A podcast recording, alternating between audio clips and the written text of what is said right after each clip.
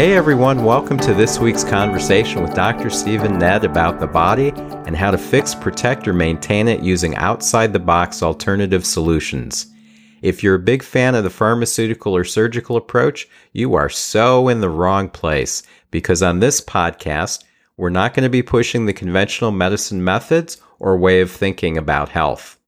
If you're looking for another way to live longer and healthier, join me, Ron Ned, and my brother, Dr. Stephen Ned, for this week's body chat about glyphosate. Me? I'm a retired Twin Cities chiropractor currently helping people buy and sell homes in the Tampa Bay and Los Angeles areas. My brother has a thriving chiropractic practice in the Clearwater area of Tampa Bay, Florida. In this podcast, we're going to chat about all sorts of topics related to health, nutrition, exercise, just about everything having to do with the body. You're invited to listen into our body chat, but don't forget that neither of us is giving you health advice. So don't rush off to do something without either checking with your doctor first or seeing Dr. Stephen Ned as a patient at his office.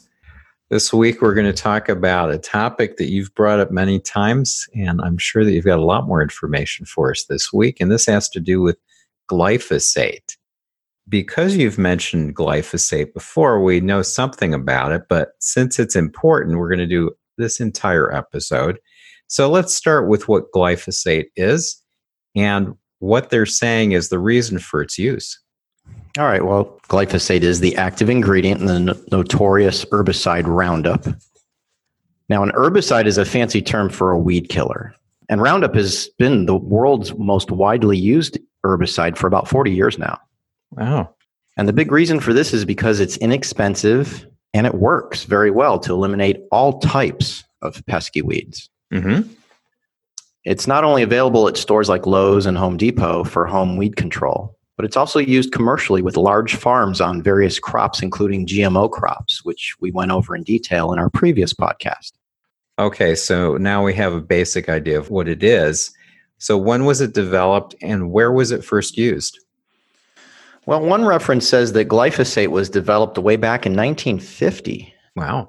Yeah, uh, by a Swiss chemist working with a drug company, but it was never used for any pharmaceutical op- applications. Uh, another one claims that glyphosate was originally developed as a corrosion inhibitor and was patented and sold by the Stauffer Chemical Company in 1961. That source said that it was specifically used as a descaling agent to clean out calcium and other mineral deposits in pipes and boilers of residential and commercial hot water systems. But it was nine years later in 1970 that a Monsanto chemist discovered that it was also an effective herbicide, and it was patented as an herbicide that year. Then in 1974, it was brought to the market as Roundup, first in Malaysia and the UK, and then to the United States, Canada, and the rest of the world. So, it's been around for 45 years in Roundup. That's quite a long time. Now, what is it that it's supposed to do? I mean, you said it kills weeds, but is there anything more to it than that? Well, I mean, glyphosate was a revolutionary herbicide when it first came out because up to that time, weed killers in general were very specific to certain weeds. Glyphosate, on the other hand, was found to kill almost every weed that it came in contact with. And because of this, farmers decreased the need to till the soil, which resulted in less soil erosion. In addition, it appeared to be environmentally friendly since it would decompose into compounds including carbon dioxide, phosphoric acid, and ammonia, which are relatively safe for humans and animals. And the way it works is it inhibits a specific enzyme called EPSP synthase. And without this enzyme, plants are unable to produce other proteins that are essential for growth. So they end up turning yellow and then die over the course of several days or weeks. A majority of plants use this same enzyme. So what happens is almost all plants end up succumbing to glyphosate. Now, notice I didn't say weeds, I said plants. Now, weeds are a type of plant, but glyphosate affects almost all plants. So that also includes flowers, herbs, and vegetables. So obviously, if you're using it in your yard, you don't want to apply it anywhere near your flowers, herbs, or vegetables. So now we come to the dilemma for farmers.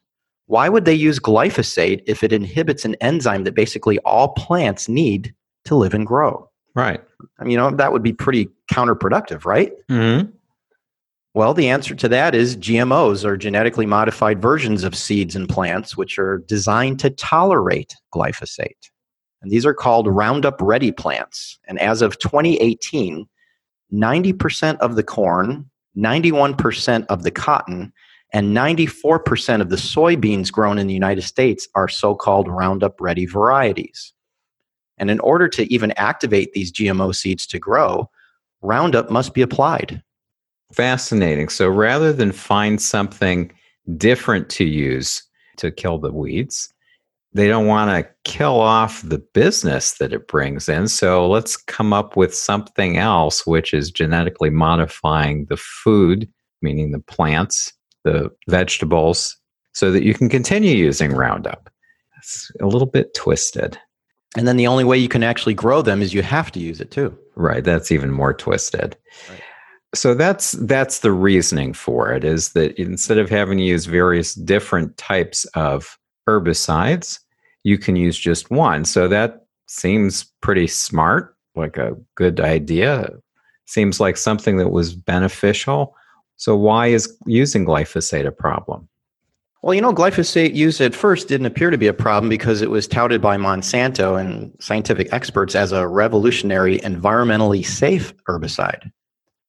But over the years, a number of issues have cropped up with glyphosate, especially starting in the mid 90s when its use with GMO crops began. Mm-hmm. I, I realize I just said cropped up.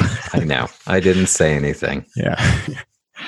um, since that time, the amount of glyphosate usage on GMO crops, especially corn and soy, has been on a steep incline in the thousands of tons used each year.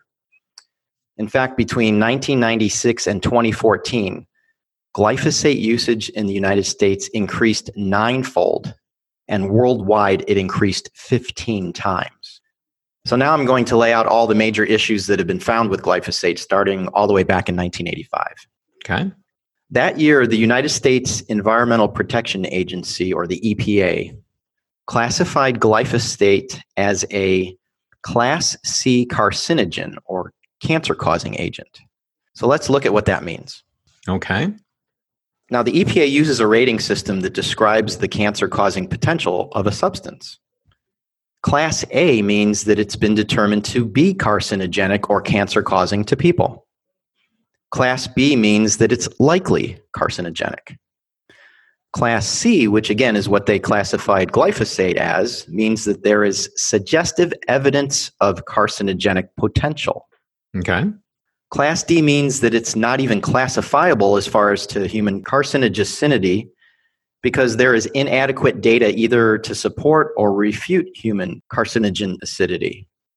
And then class E means that it's not likely to be carcinogenic to humans because at least two studies have shown it not to be. Now, obviously, this was a big blow to Monsanto, and they immediately tried to persuade the EPA that glyphosate was not a possible human carcinogen. In other words, they wanted it to be declassified from a Class C to the harmless Class E rating. Mm-hmm. A big reason glyphosate was given the Class C rating is because at least one study showed that mice exposed to glyphosate had developed kidney tumors called adenomas. So, Monsanto's director of environmental assessment and toxicology, Dr. George Levinskas, took matters into his hands and had another company doctor work on persuading the EPA that the tumors had nothing to do with glyphosate. By the way, Dr. Levinskas, before joining Monsanto in 1971, was instrumental in the cover up of the infamous toxic insecticide DDT, which was finally banned in 1972. Yeah, he got away from that one just in time. I know. What a great history he has. Mm-hmm. So, unfortunately, six years after the EPA slapped glyphosate with a Class C rating, they reversed their stance and rated it a harmless Class E substance. Oh, really? Mm-hmm. So that means that there were at least two studies performed, likely financed by Monsanto, that didn't show any tumor or cancer causing issues with glyphosate. And the timing of this was just perfect for Monsanto because it was during the time that they were developing their first Roundup Ready GMO crops. So then in 2012, a French scientist published a toxicity study showing that rats who developed severe liver and kidney damage were fed Roundup Ready corn or given water containing glyphosate at levels that were permitted on U.S. crops and drinking water. Now, this wasn't the first independent study showing the relationship between glyphosate and potential health issues, but it was the most high profile long term study up to that time. Then, starting in 2013 and continuing into 2017, two researchers, one from MIT and the other from New Hampshire, published a series of six articles called Glyphosate Pathways to Modern Diseases. And I've referenced the third one in the series uh, several times in past podcasts, including episode number 48 on autism, where, you know, I went into quite a bit of detail about it. So you can go back and listen to that to get more information. But in summary, they showed quite a few graphs throughout the study showing a correlation between the increased use of glyphosate on U.S. soy and corn crops between the years 1990 and 2010, and strikingly similar increases in specific health conditions, including autism, Alzheimer's disease, diabetes, Parkinson's disease, anxiety and panic attacks, inflammatory bowel disease, which includes ulcerative colitis and Crohn's disease, and even thyroid cancer. So we can leave a link to that specific study in the podcast notes. Now, in 2015, the World Health Organization's cancer agency, which uses a rating system similar to the United States EPA, classified glyphosate as a probably carcinogenic to humans. And that is comparable to the EPA's Class B rating. And this was based on limited evidence of cancer in humans from real world exposures that actually occur and sufficient evidence of cancer in experimental animals from studies using pure glyphosate. They also concluded that there was strong evidence for genotoxicity, both for pure glyphosate and for glyphosate formulations. Now, a study performed the following year at the University of California, San Francisco found that glyphosate was found in 93% of the urine samples of people tested from across the United States. I'm surprised that it wasn't 100%. That's a lot. Yeah, this independent study was organized by the Detox Project and paid for by the Organic Consumers Association.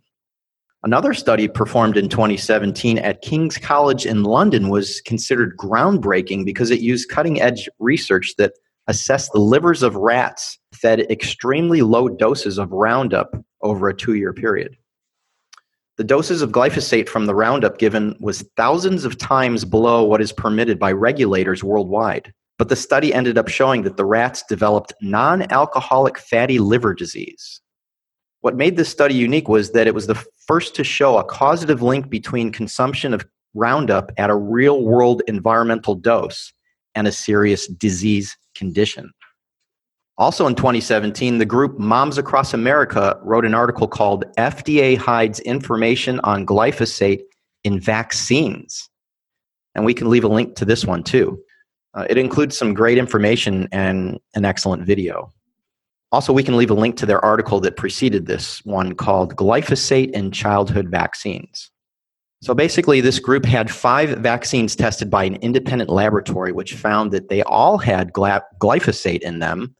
And the MMR2 vaccine, which stands for measles, mumps, and rubella, had levels up to 25 times higher than the others, which was confirmed by multiple rounds of additional independent lab tests. So the question then is how is glyphosate getting into vaccines? Right. Well, a good explanation for that comes from one of the two researchers that published that six part series of studies on glyphosate that I referenced earlier. And that's the MIT scientist, Dr. Stephanie Seneff.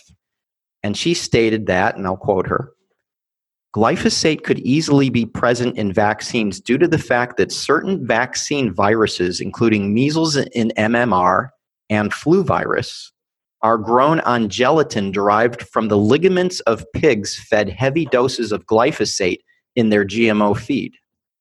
Livestock feed is allowed to have up to 400 parts per million of glyphosate residues by the EPA, thousands of times higher than has been shown to cause harm in numerous studies. Wow. Mm-hmm. You know, so this group did the responsible thing and reported it to the FDA, the Centers for Disease Control, the EPA, the National Institutes of Health, the California Department of Health, and Senator Barbara Boxer, and they got no replies back. Wow.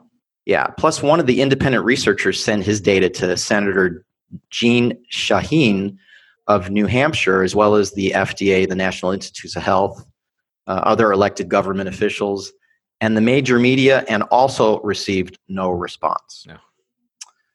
So, Moms Across America filed a Freedom of Information Act to the FDA to request any and all information that they had on glyphosate and vaccines. And I'm sure they complied immediately. Well, not. not really. What they got back was what they described as infuriating, unjust, and some might argue potentially criminal because more than 50% of the pages from the FDA were redacted, which means crossed out with a black marker, or they were totally blank. That's because it's a national security issue. yeah, exactly. and of course, the FDA replied to them that vaccines are totally safe. Mm-hmm. The FDA also did not answer the question about whether or not they would test for glyphosate in vaccines. In fact, they said that they were discontinuing further testing for glyphosate in anything. They said anything because they questioned the reliability of the methodology of the tests that Moms Across America sent in that found glyphosate in the vaccines. Uh, the representative from Moms Across America that wrote this article believes that the FDA or the vaccine manufacturers have actually tested for glyphosate in vaccines and confirmed what they found. You know, that glyphosate is in all of these vaccines. But the implications of that would be that it would ruin the pharmaceutical industry. Mm, too bad. Yeah. So, man, this is some pretty heavy stuff. And quite a potential conspiracy going on. Yeah, well, hopefully they're not going to drop it and it'll be taken a little bit further until somebody gets to the truth. Yeah.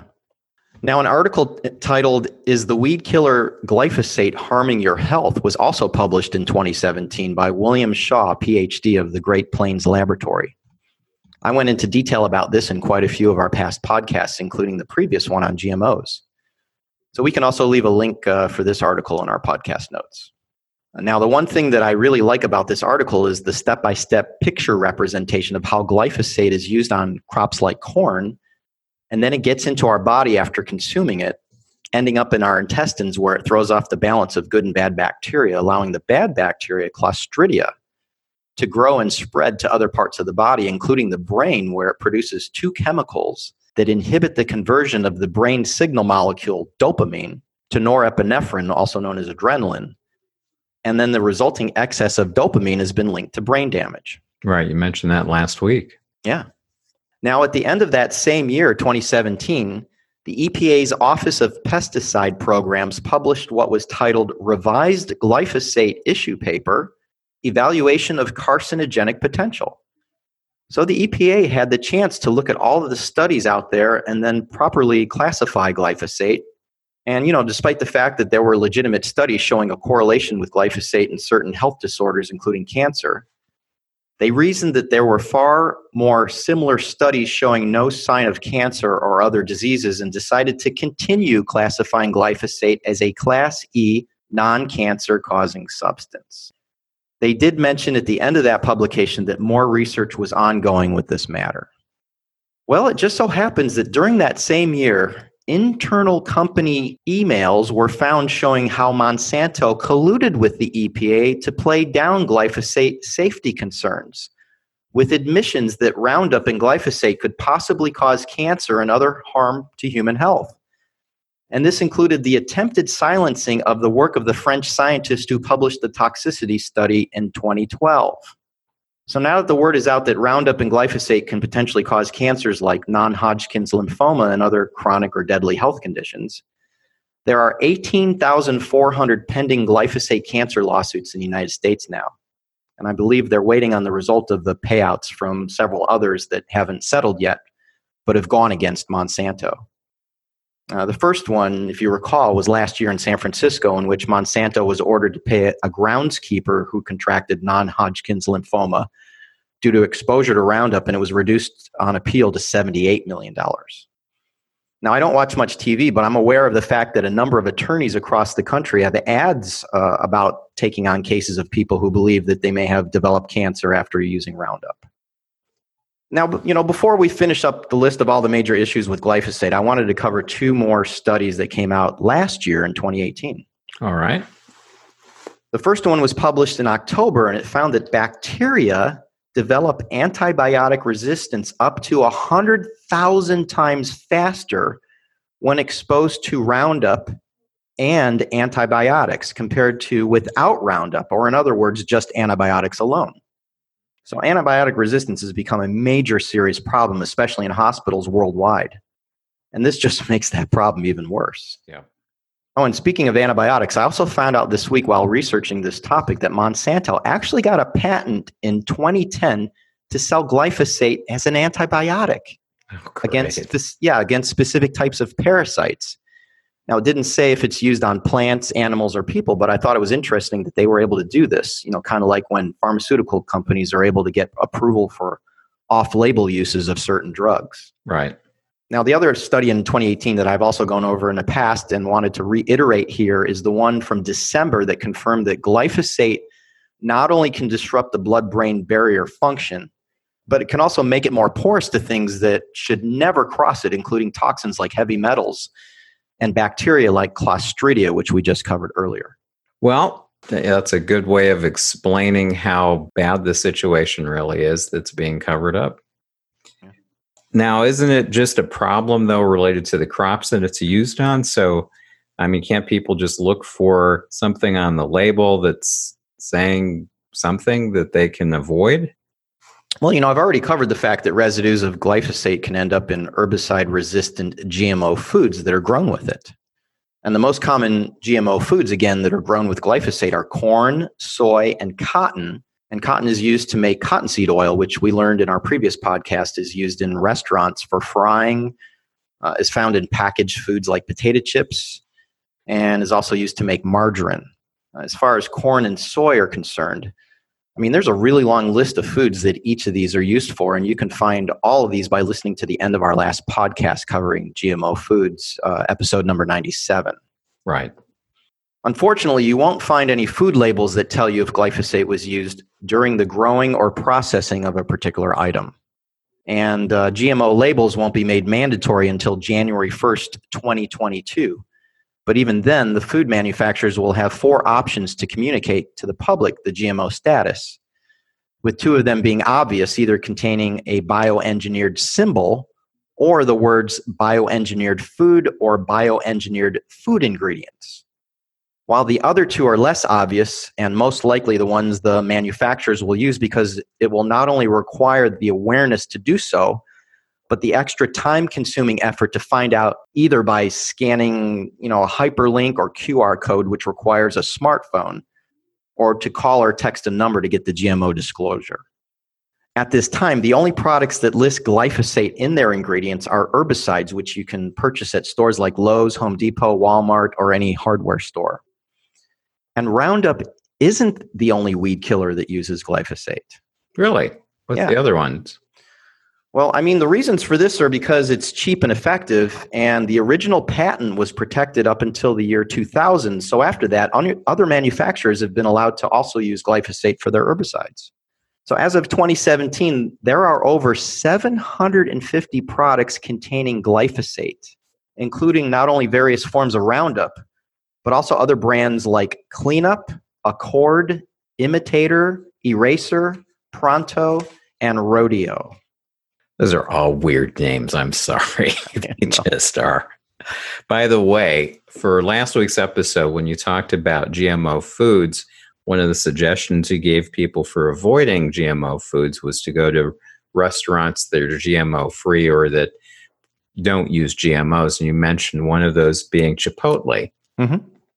Well, there is another one. I looked at a list today, and one of them is out here that I've gone to many times before. I don't know if you've been to one when we're when you've been out here. It's called Sharky's, Mhm. and it's a Mexican restaurant that makes great fish tacos, and I mean it's really good, and they are GMO free.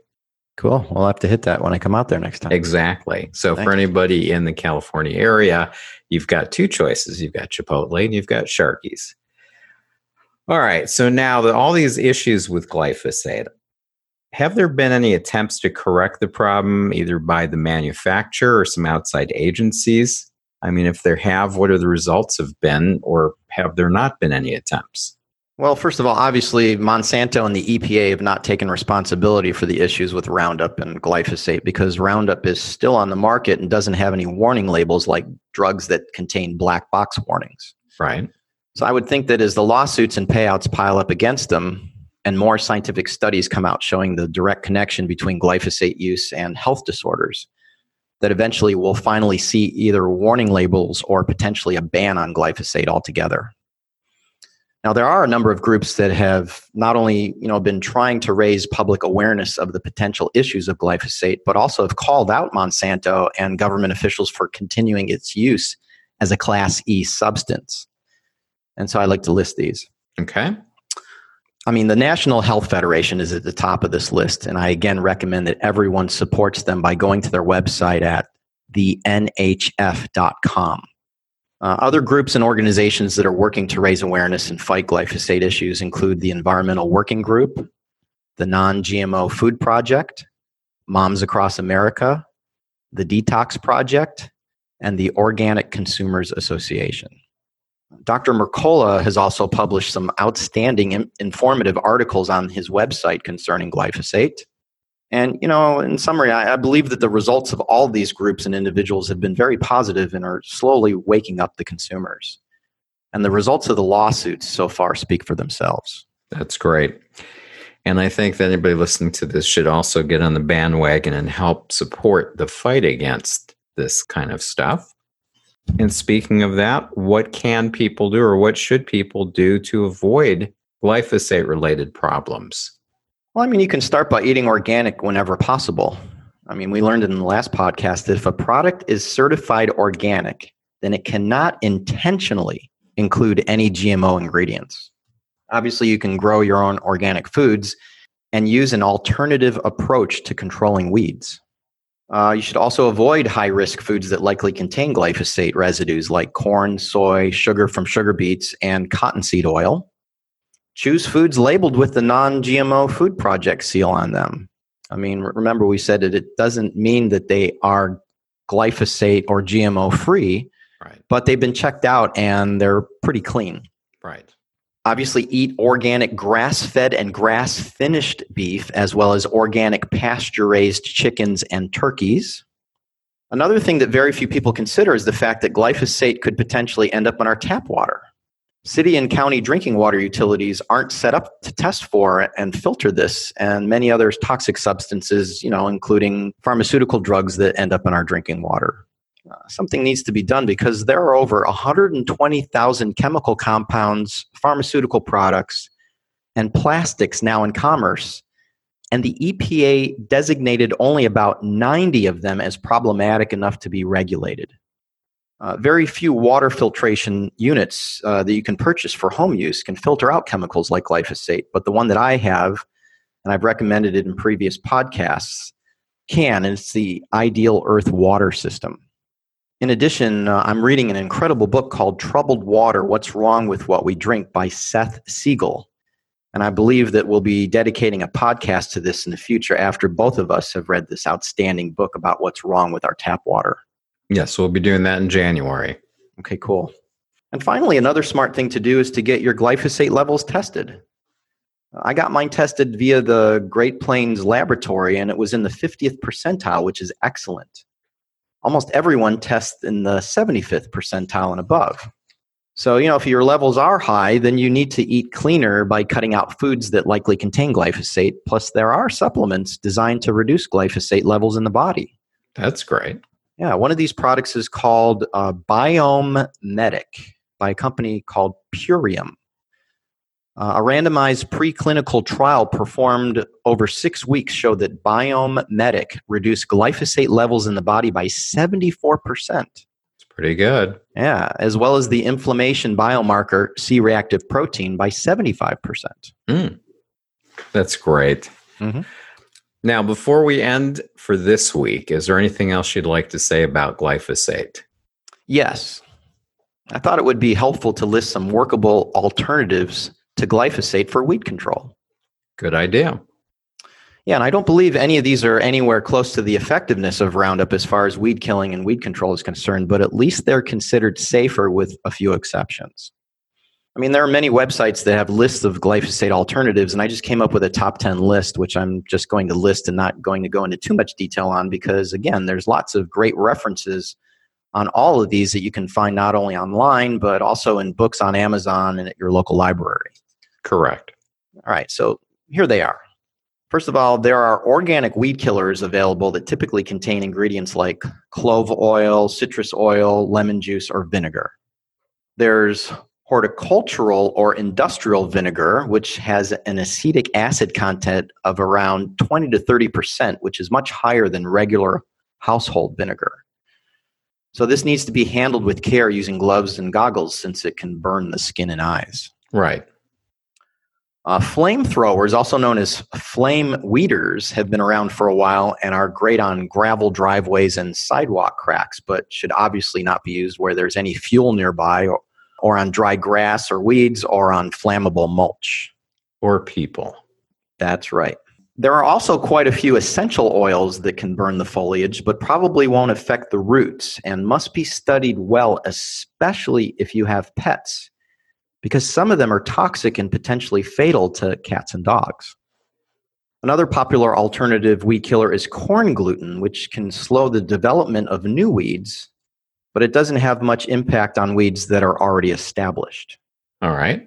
Um, there's also a very effective organic herbicidal soap called BioSafe Weed Control, which works very quickly as it destroys the cells of unwanted annual and perennial broadleaf weeds and grasses within hours of application.